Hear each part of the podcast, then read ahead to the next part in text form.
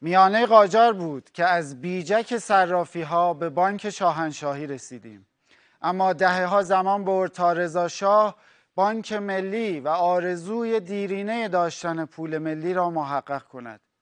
پهلوی دوم بانک مرکزی را تأسیس کرد. بانکی که برخلاف مأموریتش به بانکدار دولت تبدیل شد. انقلاب اسلامی سال 57 با سه پدیده مهم همراه بود. بانک ها ملی شدند. بانکداری بدون ربا جایگزین نظام سابق شد. دلارهای بلوکه شده و تحریم برای سالیان سال گریبانگیر اقتصاد ایران شد. با وجود تمام این فراز و نشیب ها سالیان سال است. تورمی مزمن میهمان سفره ایرانیان است. اینجا در بورسان همراه با دکتر احمد عزیزی صاحب نظر و پیشکسوت بانکداری به ریشه ها و مرهم این زخم کهنه می‌پردازیم. به میراث صده خوش آمدید.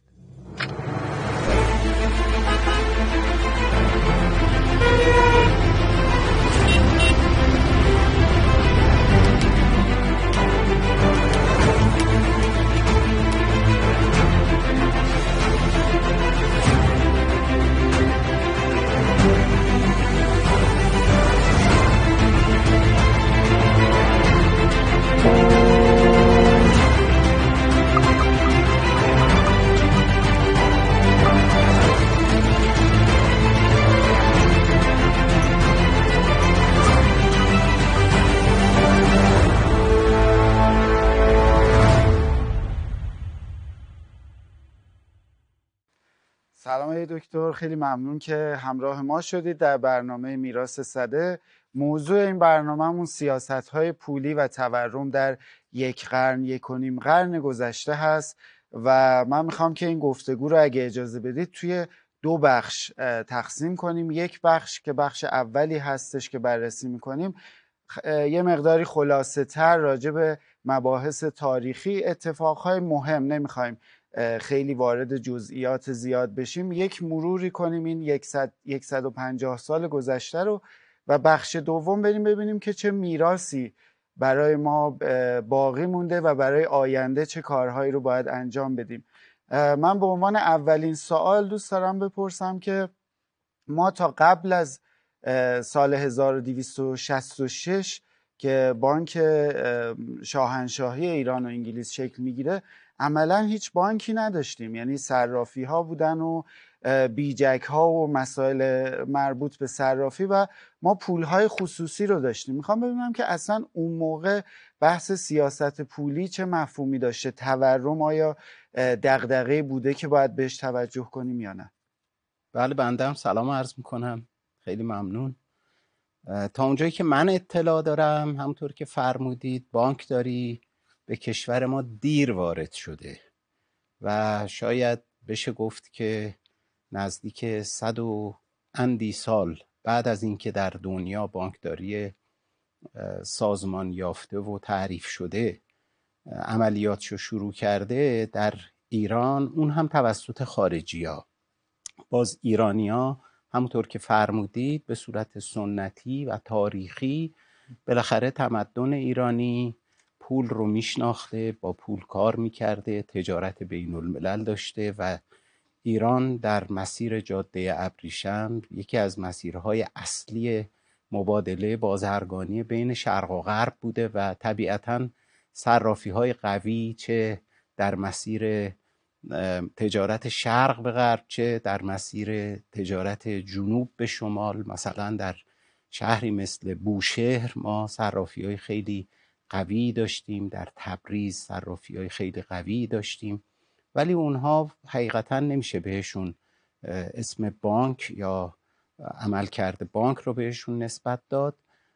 منتها خب در این هم حقیقتی است که بانکداری از همین صرافی به اصطلاح ادامه صرافی است و ریشه ریشه بانکداری در صرافی است. و خب خارجی ها به دلیل منافع خودشون انگیزه های خودشون و سلسله قاجار هم عمدتا ناصر الدین شاه وقتی که به سفرهای خارج از ایران اروپا میره و اونجا با چنین نهادهایی آشنا میشه در مقابل درخواست امتیازها نه چندان سنجیده و تدبیر شده بالاخره اجازه و امتیاز بانکداری رو در کنار تقریبا امتیاز کل اقتصاد کشور جاده ها تلگراف خانه و امثال ذالک گمرکات همه رو یک جا در یک امتیاز واگذار می‌کنن که البته همونطور که فرمودید مهمترین بانک و اولین بانک به معنای مصطلح و مرسوم در همون سالهای نیمه قرن سیزدهم توسط انگلیس ها تأسیس میشه. بلا فاصله بعدش موضوع رقابت روس ها با انگلیس همیشه در ایران مطرح بوده. عثمانی اون موقع هنوز سقوط نکرده بوده و امپراتوری بزرگ اسلامی در حکومت عثمانی بوده. هر دو اینها در رقابت با انگلیس امتیاز بانک استقرازی روس و امتیاز بانک عثمانی هم صادر میشه ولی عملیات اونها هیچ وقت به اهمیت و گستردگی و اثر بخشی عملیات بانک شاهنشاهی نبوده. الان از بانک شاهنشاهی در کشور ما حداقل یک ساختمان عظیم وجود داره در میدان امام خمینی که میدان توپخانه سابق بوده در زل شرقی اون میدان. ساختمان اصلی البته نه اولیه ساختمان اصلی اولیه بانک شاهنشاهی در انتهای ناصر خسرو بوده و تا اونجایی که من اطلاع دارم. ولی بعدا این ساختمان اصلی شعبه مرکزی و ادارات مرکزی ساخته میشه که یکی از اثرات معماری تاریخی زیبای ایرانی هست که سردرش هم توسط یک معماری به نام حسین لورزاده که از معمارای سنتی و قدیم و کهن ایران هست که اثر شکوهمندی رو اونجا ایجاد کرده و ما هنوز هم می‌تونیم رد پای بانک شاهنشاهی رو اونجا ببینیم. گرچه با تعطیلی بانک شاهنشاهی پیرو رونقی که بانک ملی ایران گرفت اون ساختمون دیگه برای بانک شاهنشاهی نگه داشتنش و عملیات بانک شاهنشاهی صرف اقتصادی نداشت. در نتیجه واگذار شد به اولین بانک خصوصی ایرانی به نام بانک بازرگانی ایران. من همینجا حالا قبل از اینکه به بانک ملی برسیم دو تا سوال برام پیش میاد. یکی اینکه خب این بانک شاهنشاهی ایران و انگلیس که میاد انحصار چاپ اسکناس میفته دستش. و خیلی جالبه. یعنی الان هم خب این بحث رمزارزها و بیت کوین و اینا مطرح شده. خیلی ها دوباره میگن که بحث پولای خصوصی ممکنه که با اینها دوباره زنده بشه. قبل از اون این پولای خصوصی که بودن و بعد از اینکه این انحصار به وجود میاد چه تحولاتی رخ میده؟ و این اینجا این بانک شاهنشاهی عملا اون پولای قبلی رو چیکار می‌کنن باهاش؟ پولای خصوصی که میگن حالا همون فکر می‌کنم صرافی ها چاپ می‌کردن یا بله. ببینید پول در حقیقت سند بدهیه. به قول انگلیسا اسمش هست IOU یعنی من به شما بدهکارم. در نتیجه اگه من بشینم روی کاغذ بنویسم که من به شما این میزان بدهی دارم میشه پول. اگه شما بپذیرید. در نتیجه موضوع پول صدور و نشر به عنوان به اصطلاح سند بدهی توسط یک شخص و پذیرشش توسط شخص دیگره. پول در ایران مثل خیلی جاهای دنیا تاریخچش همینه که هر کی سند بدهی صادر می‌کرد و طرف مقابل میپذیرفت این حکم پول پیدا می‌کرد. وقتی که این هی به سمت استاندارد شدن و یک نواخت شدن پیش می‌رفت خب و اعتبار گسترده پیدا می‌کرد. خب این در نتیجه شناخته شده تر می بود در همه دنیا اینطوری بود. در ایران هم صرافی ها مثلا فرض کنید کسی که در بوشهر یک کالایی رو می‌خرید میفروخت یک سندی رو صادر می‌کرد. این سند در تبریز معامله می‌شد و یا اینکه به خود صراف برگردانده می‌شد و در ازاش کالایی یا فلز قیمتی یا هر گونه که توافق می‌کردن این رو نقد می‌کردن. اون پول ها از بین نرفت وقتی که بانک شاهنشاهی تأسیس شد. و خود بانک شاهنشاهی هم پول یونیفرم در ابتدا چاپ نکرد. شاید ده ها سال طول کشید تا پول هایی که بانک شاهنشاهی در اقصانقات ایران منتشر می‌کرد و قوه ابراع یا اعتبار فقط در همون شهر می داشت. روی اسکناس ها هم نوشته شده بود که مثلا پنج ریال پنج تومان فقط قابل معامله در تبریز فقط قابل معامله در تهران یا اصفهان یا بوشهر. این به این ترتیب بود تا اینکه یواش یواش این پول یونیفرم شد و البته رقبای این پول هم همیشه حضور داشتن همیشه فعالان اقتصادی و به خصوص بازرگانان و تجاری که به هم اعتماد داشتن لزومی نداشت که از پول منتشره کشور استفاده کنن. الان هم همینطوره. یعنی اعتبار در حساب باز تجاری بین اشخاص و افراد لزوما اینطور نیست که فقط با پول به اصطلاح تصفیه بشه. در نتیجه این یه حالت ارگانیکی داشت و خیلی به تدریج و متناسب با منافع خود اون بانک و کسانی که با بانک کار می‌کردن این تطور پیدا کرد. ولی طبیعیه که اصل قضیه انتشار پول نبود. اصل قضیه این بود که این پول رو چجوری وام میده بانک شاهنشاهی؟ هم به دولت وام می‌داد هم به دربار وام می‌داد و هم به اشخاص با نرخهای متفاوت و اونجا بود که سودهای عظیمی می‌کرد. در قبال وسایقی که می‌گرفت یا اگر خودش نیاز نمی‌دید وسیقه نمی‌گرفت. به هر صورت بانکداری یک می‌تونه یک صنعت پرمخاطره باشه و در این حال می‌تونه صنعت بسیار سوداوری هم باشه.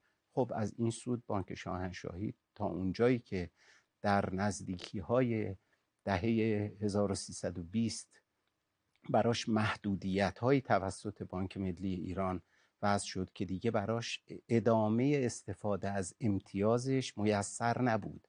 در نتیجه توافقی کرد با دولت ایران و در ازای یک رقمی که خسارت گرفت بانک را تعطیل کرد و همونطور که عرض کردم دارایی هم فروخت. من جمله اون ساختمان اصلی بسیار ارزشمندش رو به اولین بانک ایرانی که بانک بازرگانی بود فروخت و بانک بازرگانی هم تا پیروزی انقلاب اون ساختمان ساختمان مرکزی و ادارات مرکزی و شعبه مرکزیش بود.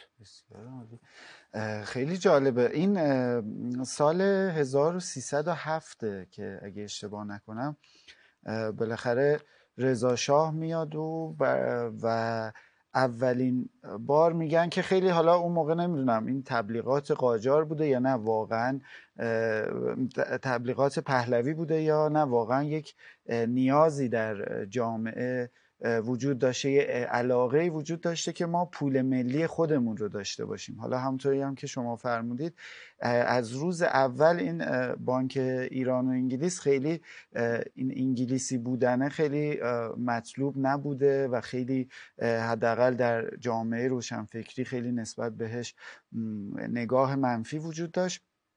دوست دارم بدونم که این تحوله چطور بوده؟ یعنی از اون 1307 تا 1320 که خب ما اشغال ایران رو داریم تورم های مربوط به جنگ رو داریم و بعد از اون میایم. خیلی تحولات این دو دهه اون دوره حداقل از نگاه کلان به کل مملکت خیلی زیاد بوده. می‌خوام ببینم که وضعیت بانکداری وضعیت سیاست های پولی تو این دوره چطور بوده البته این بانک ایران و انگلیس نبوده. چون بانک ایران و انگلیس یک بانک دیگری است که خب یک joint venture بین ایران و انگلیس هست. این بانک شاهنشاهی بوده که از سال 1266 که شما فرمودید تا 1285 که انقلاب مشروطه به پیروزی می‌رسه و فرمان مشروطه صادر میشه شاید بتونیم بگیم که یکی از اصلی ترین آرمان های ملت ایران تأسیس بانک بوده. و این تأسیس بانک هم خب یه مقداریش روی حس تعصب ملی که در برابر عملیات بانک شاهنشاهی بوده میشه نسبت داد.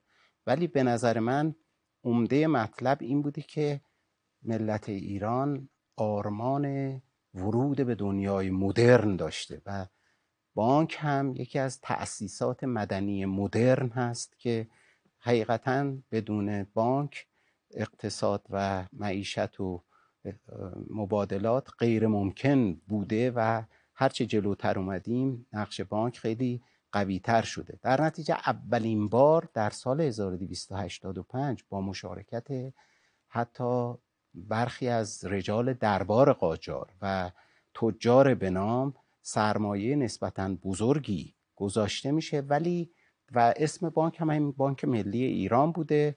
سعی در تأسیس بانک ملی ایران میشه ولی به دلیل مشکلاتی که ابتدای مشروطه و اوان مشروطه و اختلالاتی که در مجلس اول و دوم و بعدا استبداد صغیر و اینها پیش میاد تا و خاطرمون باشه که بعد یواش یواش ما بلافاصله می‌رسیم به دوران جنگ جهانی اول و بله. این مسائل. خلاصه خیلی به هم ریختگی بوده. این بانک موفق نمیشه که تأسیس بشه. در کودت های رضاخان قشون رضاخان که در تهران مستقر میشن در همین میدان قشون که الان تصور می‌کنم که همین این ناحیه وزارت خارجه موجود در تهران هست که میدان مشق در شمال وزارت خارجه هست و اینها تمام اون ناحیه توسط قشونی که بودتا کرده بودن اشغال میشه و اونجا برای پرداخت حقوق اینها نیاز به یک صندوقی بوده.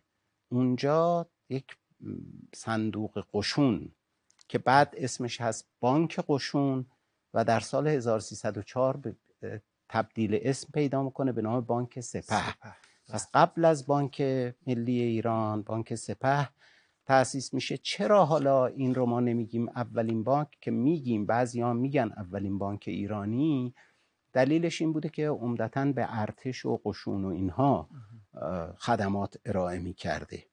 و خب اون آرمان مشروطه هیچ وقت به خواب نرفت و در نتیجه با مشارکت بخش خصوصی این بانک فقط با مشارکت دولت نبود. ولی خب طبیعیه که به دلایلی که حالا میشه بهش پرداخت رفته رفته این شد یه بانک کاملا دولتی در سال 1307 قانونش تصویب شد ولی عملا هم یکی دو سال بعد شروع به فعالیت کرد و طول کشید تا امتیاز نشر اسکناس رو از بانک شاهنشاهی بگیره و یواش یواش بره به سمت محدود کردن عملیات بانک شاهنشاهی. و این بانک بود که توسط کسانی از ایرانیان که از خارج اومده بودن و با بانکداری آشنا بودن. و مهمترینشون آقای ابتهاج ابوالحسن فکر می‌کنم بله. ابتهاج هستن. ایشون از صندوق بین المللی پول و بانک جهانی و اینها تجربه داشت آمده بود در ایران و در بانک ملی مشغول شده بود. البته مدیریت بانک ملی در ابتدا با آلمانی ها بود که آقای لیندن بلات در حقیقت بانک رو تأسیس کرد. ولی همین آقای لیندن بلات یه اختلاسی هم از بانک کرد که بعدا موضوع پیگیری های قضایی و اینها هم قرار گرفت و به این ترتیب رفته رفته هم ایرانیان صاحب بانک شدن هم توسط این بانک در حقیقت عملیات بانک شاهنشاهی رو محدود کردند و با موافقتی که با صاحبان اون بانک شد رفته رفته اون بانک از بین رفت و به عنوان یه جایگزینی بانک ایران و انگلیس البته بدون ارتباط ارگانیک و رسمی با بانک شاهنشاهی بانک ایران و انگلیس تأسیس شد. اینکه بانکداری ما در اون زمان خیلی متوجه سیاست گذاری پولی و اینها باشه به صورت یک امر واقع متوجهش بود.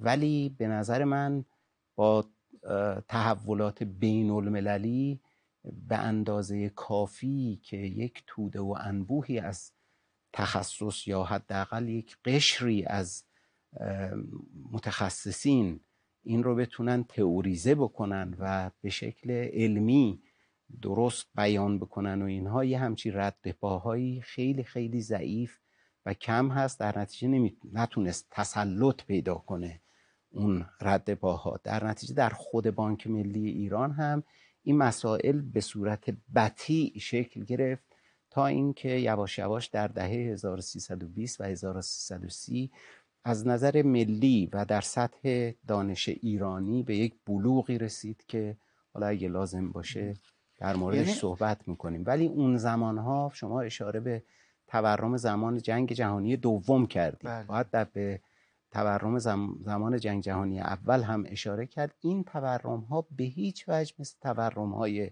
امروزین پایدار نبوده و تورم ها نه تنها پایدار نبوده بلکه بعضی وقتا کاهش قیمت ها در سطح دو رقمی یعنی بیش از ده درصد سطح عمومی قیمت ها کاهش پیدا می کرده و این نوسانات خودش نشون میده که با تئوری های پولی آشنایی وجود نداشته که جلوی افزایشش رو در زمان افزایش بگیرن و جلوی کاهشش رو در زمان کاهش بگیرن که یک نوع ثبات اقتصادی که موجب اطمینان آهاد فعالین اقتصادی به اقتصاد ملی میشه مثلا فراهم بیاد.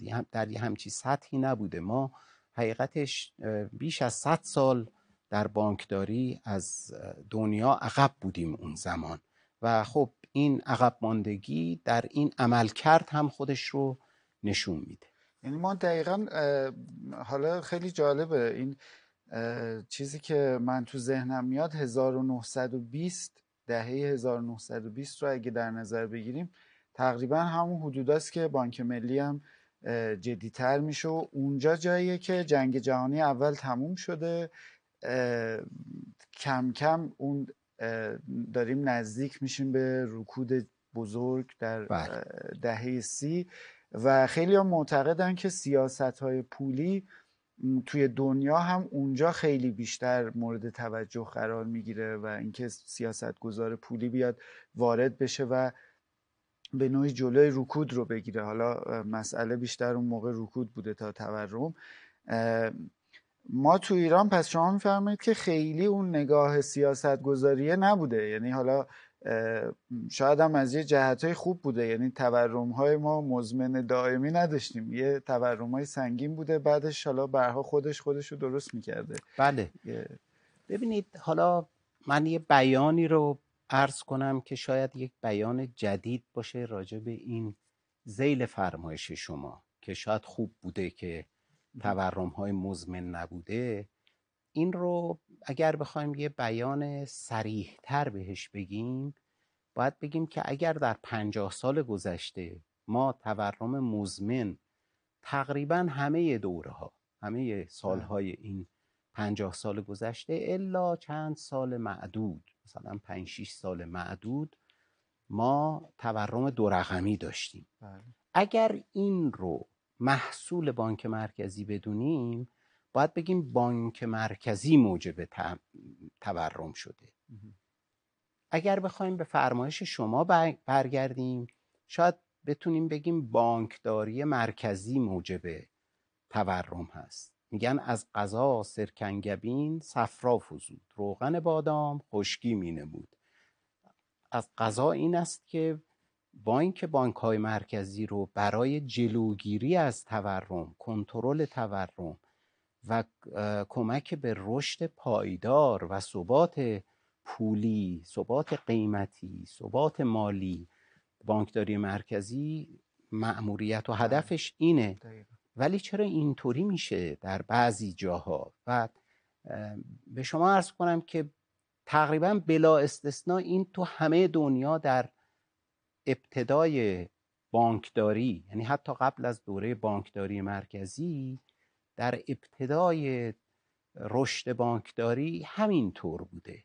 در نتیجه شاید بتونیم اینطور بگیم که قوه نشر اسکناس و این قدرت و استفاده از این قدرت یک همچین هزینه می‌تونه به همراه داشته باشه. حالا در زمانی که این دولتی نیست این استفاده یا سوء استفاده رو صرافی ها می‌کردن.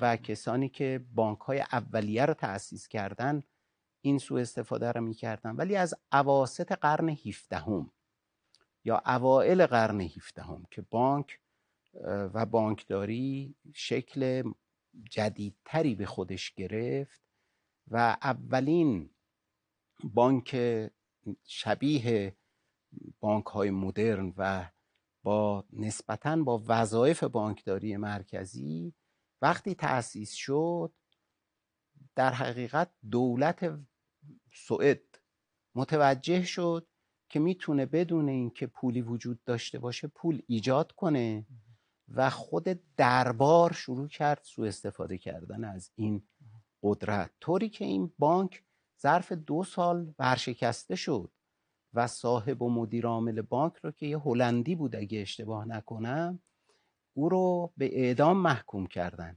گرچه که خب اون حکم حکم شاید برای رهگم کردن بوده. میگه که کسی نفهمه که خود حاکمیت چه کار کرده ولی و به همین دلیل هم سال بعدش این حکم لغو شد. ولی صاحب اون بانک ظرف دو سال بعد سکته کرد و مرد از این حادثه ای که اتفاق افتاده بود.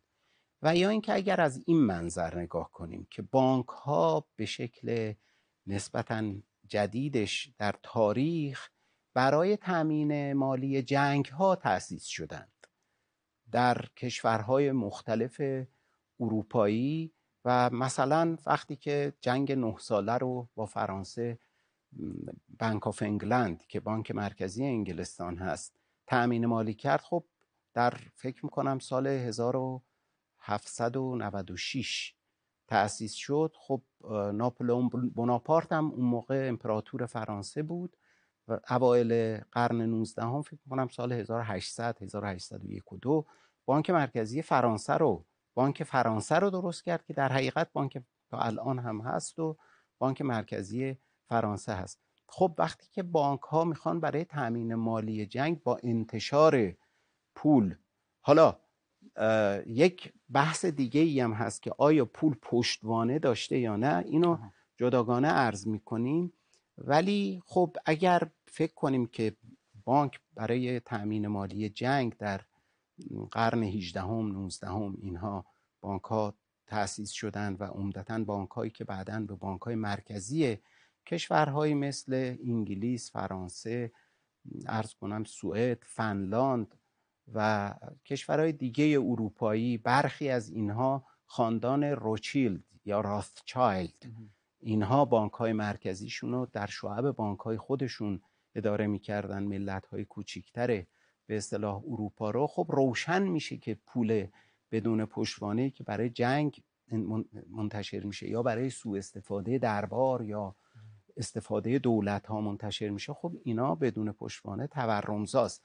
در نتیجه میایم به سمت بانکداری های بعدی که در صده های بعدی با به خصوص در قرن 19 هم با استاندارد طلا شکل گرفت که بانک ها مجبور بودند به اندازه اسکناسی که منتشر می‌کنن بانک های مرکزی ذخیره طلا داشته باشن که بتونن مبادله بکنن. این دوره استاندارد طلای دوره خیلی موفقی بوده در رشد و توسعه اقتصادی هم اون کشورها هم رشد و توسعه اقتصادی جهان رشد تجارت جهانی یک اطمینان و اعتماد خیلی قوی رو ایجاد کرد که خب اون هم داستان خودش را داره که در جنگ جهانی اول این نظام فرو پاشید بله. در قبل از جنگ جهانی دوم تلاش هایی که برای احیای این نظام شد خیلی موفق نبود. بعد از جنگ جهانی دوم این به یک شکل دیگری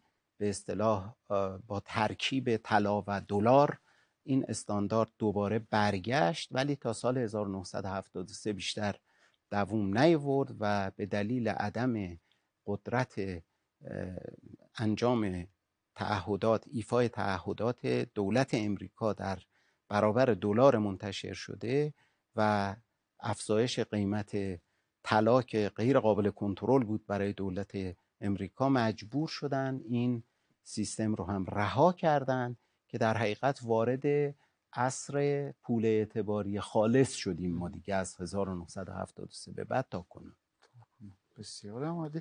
من چیزی که حالا توی این دوره بانک ملی داریم میاد تا 1339 که بانک مرکزی رو ما تأسیس می‌کنیم. عملا اون موقع خیلی بحث هست که بانک ملی اگر قرار باشه در نقش سیاست گذار بیاد و بانک مرکزی بشه یه جورایی تضاد منافعی به وجود میاد و در نتیجه میان حالا اون بانک مرکزی رو تأسیس می‌کنن.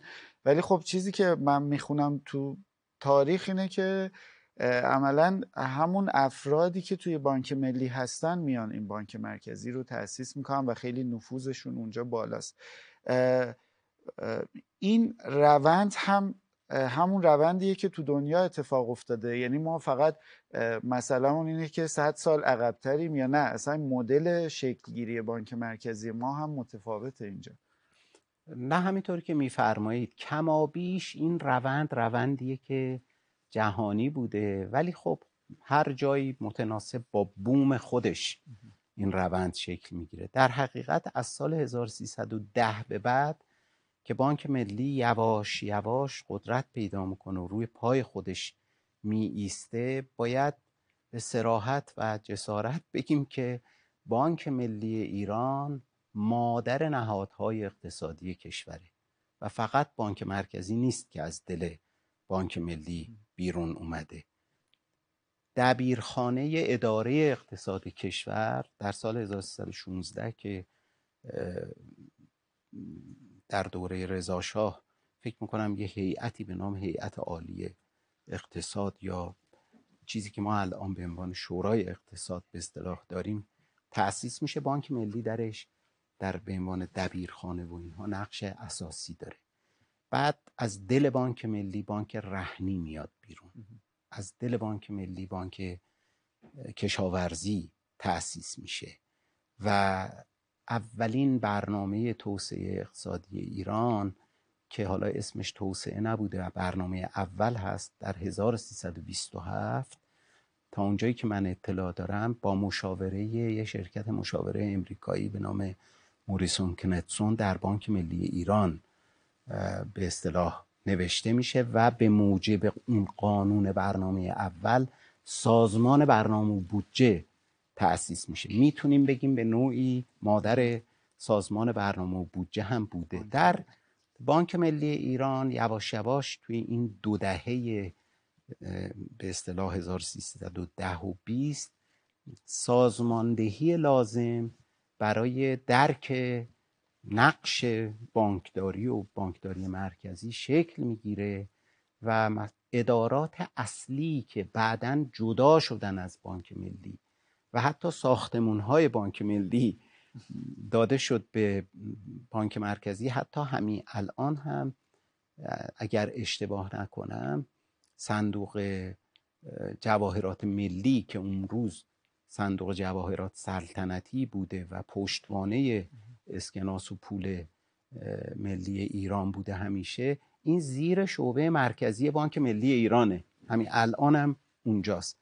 در نتیجه ما باید واقعا خیلی قدردان و قدرشناس کسانی باشیم که در تاسیس این بانک در رشد این بانک ملی ایران سهیم بودن و این امر بسیار طبیعی بوده و به نظر من گرچه با تأخیر صد و اندی ساله ولی نسبتا به شکل موفق بانک ملی ایران چون الان که ما این چهل سال بعد از انقلاب چهل و اندی سال رو می‌بینیم که دوچار چه مشکلاتی هستیم بهتر می‌تونیم درک بکنیم که در زمانی که بانک ملی ایران تمام این مؤسسات اقتصادی رو از خودش متولد کرده وقتی که می‌رسه به تولد بانک مرکزی سی سال قدمت داشته بله. یعنی اینطور نیست که مثل غربی ها فرض کنید صد و اندی سال بانکداری داشتن بعد بانک مرکزی مثلا تأسیس کرده باشن. در نتیجه این تحول و تطور خیلی طبیعی بوده و بانک مرکزی ایران هم که در سال 1339 تأسیس میشه در همون سال اول به هدفی که گذاشته می‌رسه. تورم ایران در سال 1338 دو رقمی شده بوده. بانک ملی می‌دونسته که باید چه کار بکنه که این تورم یک رقمی بشه. یعنی آقای کاشانی اولین رئیس کل بانک مرکزی ایران کارمند بانک ملی ایران بوده. بله. خب اونجا توی اداره بررسی های اقتصادی و این حرفا تحلیل داشتن که باید دو تا تصمیم بگیریم تا این تورم یک رقمی بشه. در اردیبهشت سال 1339 که قانون تصویب میشه دو تا بخشنامه می‌کنن و با این دو تا بخشنامه در اسفند سال 39 تورم می‌رسه به سطوحی که زیر 5 درصد طوری که در کل سال 1339 تورم یک رقمی شده و 7.9 دهم درصده. در نتیجه بانک ملی کودکی را متولد کرده که بالغه و خودش می‌تونه روی پای خودش بیسته. فقط قدرت قانونی پیدا کرده. اون قدرت قانونی که بانک ملی نداشته و با این قدرت پیدا کرده توی این در اون سال 1339 داریم میگیم. بله. در نتیجه قانون نسبتا قانون خوبی بوده و تا الانم که دووم آورده نسبتا نشون میده که بالاخره می‌تونسته تا حالا دووم بیاره. راجب این قانون من یک جمله فقط بگم. ببینید این نیست که در سال 1339 تورم کشور تک رقمی شد. در تمام یازده سال بعدش هم تا سال 1351 تورم ایران یک رقمی موند. این محصول همین این بانک مرکزی یک فرزند بانک ملیه و داره از همه امکانات و ادارات و نیروی انسانی بانک ملی ایران بانک و استفاده می‌کنه و تورم متوسط دهه 1340 ما یک و شیش دهم درصده. یعنی ما تقریبا تورم نداشتیم. در حالی که رشد اقتصادی ما دو رقمی بوده. رشد اقتصادی بله. ما 11 دهه طلایی دیگه دهه طلایی اقتصاد بله. ایرانه. یکی از دلایلش البته تنها دلیل نه یکی از دلایلش عملکرد صحیح بانک مرکزی ایران به عنوان فرزند بانک ملی ایران من همینجا راجع به قانون اون موقع فکر می‌کنم که خیلی مرسوم بوده با توجه به اینکه خب ایران خیلی افراد دانشمند در این حوزه های مالی و اینا خیلی کم داشته. خیلی مشاوره می‌گرفتن از خارجی ها من یادمه که توی برنامه بورس هم همین صحبت ها بود که سازمان بورس هم در واقع تشکیل بورس تهران هم پلنش رو خارجی ها داده بودن. بانک مرکزی هم یه آقایی به اسم فرانسیس کراکو فکر می‌کنم طرحش رو میده. و این طرح میره حالا یه سری تغییرات می‌کنه.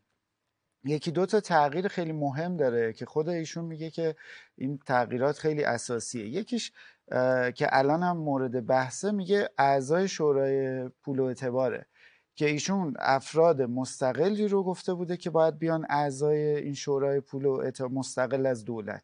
بالاخره اونا اون تجربه صد ساله رو داشتن و یک بحثی رو راه میندازن. قانونی که در نهایت میاد اونجا میاد. سه تا از وزرا و مابقی هم عمدتا منصوبان دولتی میان توی شورای پول و اعتبار.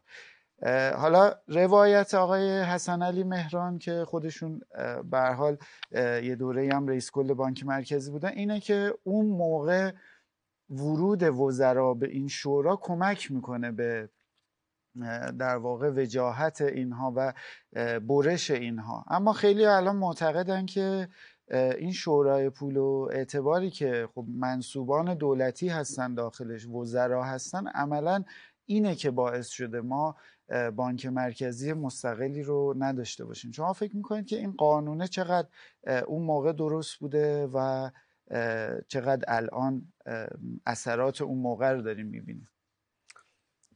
ببینید این که بالاخره این نهادهای جدید وارداتی هستند در اینکه تردیدی نیست و وقتی هم که یه مطلبی وارد میشه حد اکثر شما باید بومیش بکنید.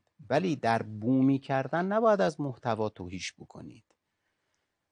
اینکه الان ما بشینیم قضاوت بکنیم خیلی ساده است. برای امروز میشه گفت که ورود وزرا اشتباهه خیلی هم سریح میشه گفت اشتباهه دلیلش هم اینه که اینا خودشون متقاضیان پول هستن. مخصوصا در دولتهای حاضر و در ادوار حاضر بعد از دهه پنجاه که نقش بخش خصوصی در اقتصاد بسیار کم شده و دولت ها دولت فائقه عملا همه چیز در مالکیت و در مدیریت و کنترل دولت هاست و وزرا خودشون می‌خوان مالک بنگاه ها و فعالیت های تحت تصدی حوزه خودشون باشند در اینکه این اشتباه الان که تردیدی نیست.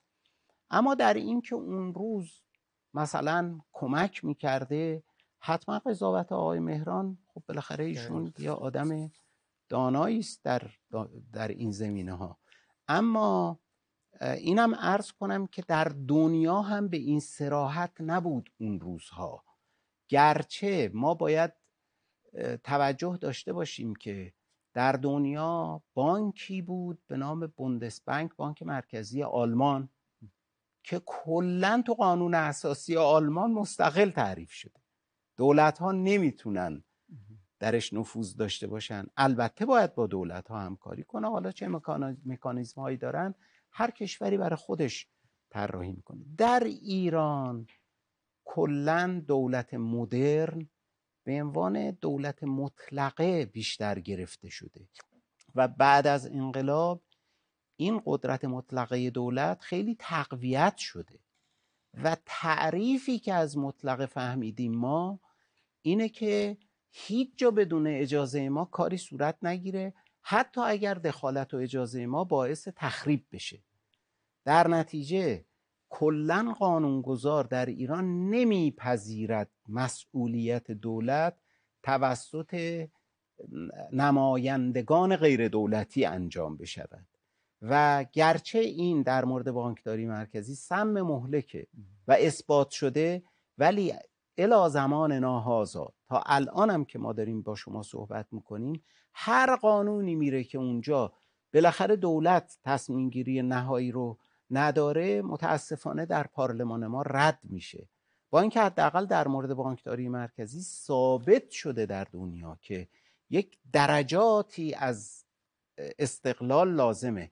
پایین ترین درجه استقلال استقلال عملیاتی است که بانک مرکزی در شیوه هدایت عملیات خودش و انتخاب ابزارها مستقله. به هیچ وجه در بانک مرکزی ایران این به رسمیت شناخته شد نشده و احترام بهش قائل نیستن. حتی به هدف بانک مرکزی که حفظ ارزش پول و موازنه پرداخت هاست در عمل دولت به معنای عامش نه فقط به معنای قوه اجراییه هیچ احترامی قائل نیست. در نتیجه الان دیگه ما مسئلهمون مسئله قانون نیست. حتی قانونی هم که معیوبه به خوبی اجرا نمیشه. اما اون روز عملکرد رو اگر بخوایم بگیریم و بگیم حدود دوازده سال بعد از تأسیس بانک مرکزی تورم تونست کنترل بشه قدرت پول ملی تونست حفظ بشه در نتیجه حالا ما کاری نداریم. میگیم که خب اون قانون برای اون زمان خوب بوده. ولی در این که الان برای ما قانون خوبی نیست تردیدی نیست. آیا دکتر اون دهه چهل که حالا همون دهه طلایی هست خب نقش خیلی پررنگی رو توی بانک مرکزی دکتر سمیعی داشته که اصلا میگن با رویکرد توسعه گرا وارد میشه و بانک مرکزی خیلی توی این تخصیص اعتبارات وارد میشه. و طبق آماری که باز دوباره خود آقای مهران توی کتابشون میگن میگه سال 56 63 درصد عملیاتی که باید نظام بانکی در واقع کامرشال بانک ها بانک های تجاری بانک های بازرگانی انجام می‌دادن رو خود بانک مرکزی انجام می‌داده. و خود ایشون یه اصطلاحی رو به کار می‌بره راجع به بانک مرکزی بهش میگه بانکدار دولت. بله. و نه اون بانک مرکزی که حالا باید نظارت کنه بر سایر فعالیت سایر بانک ها خب خیلی ها میگن که حالا اون ظاهر این دهه چهل یه ظاهر طلایی تورم شما فرمودید یک و شیش درصد میانگین رشد اقتصادی دو رقمی ولی خیلی ها میگن که همین دولتی شدن اقتصاد ایران همین مداخله که در واقع بانک ها توی اقتصاد پیدا می‌کنن و عدم استقلال بانک مرکزی مال سیاست های همون دور است. چقدر با این موافقید و چقدر فکر می‌کنید که این حرف درسته؟ والا خب اگه بخوایم به یه پاسخ دقیقی برسیم خب باید بریم پژوهش دقیق بکنیم. الان یه به اصطلاح ناهمسانی توی سوال شما هست. شما از یک طرف دارید میگید دهه چهل از طرف دیگه میگید در سال مثلا 56 60 خورده ای درصد. آیه مهران نقل می‌کنید که اینطوری گفتن. خب اصلا دهه پنجاه یک دهه پنجاه بحثش جداست. بحث جدایی است. پس در نتیجه دهه چهل بالاخره دهه است که خیلی اتفاقات در اقتصاد ایران میفته اقتصاد ایران زیر و رو میشه. هم ثبات داره هم کارآفرینان و فعالان بخش خصوصی هم تجدید آرایش نهادهای مالی و بانکی و اقتصادی ایران اتفاق میفته مدیران نسل قدیم میرن کنار مدیران نسل جدید میان. فارغ از آقای سمیعی یا فرمان فرمایان یا آقای یگانه آقای کاشانی انواع اسامی که هست یک روالی در بانک مرکزی هست برای اینکه خودش رو همیشه مجهز نگه داره برای برخورد با نیازهای روز.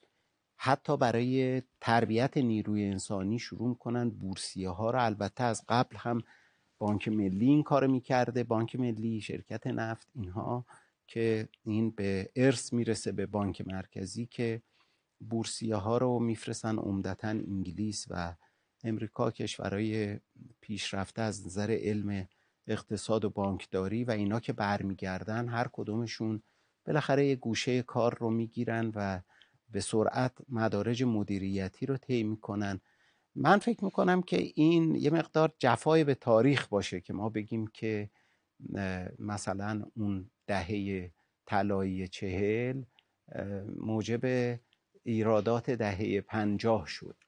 و یک تحقیقی هم از روی تاریخ شفاهی هاروارد یک مورخ ایرانی جوان انجام داده که نشون میده که اینطور نبوده و از اشخاصی مثل ابتهاج مثل آبادیان مثل مقدم امثال آقای یگانه آقای سمیعی خاطرات اینها رو که برداشته جمع کرده نشون میده که چجوری در حاکمیت زمان شاه یواش یواش یک نوع استبداد رأی و کنار گذاشتن نظرات متخصصین و کارشناسی شکل گرفته یک نوع خب احساس فرح ایزدی کردن و خود رو از نظر کیفیت اندیشگی برتر از دیگران تصور کردن و برای همه تعیین تکلیف کردن. مشکل اونجا بوده. مشکل در بانک مرکزی یا این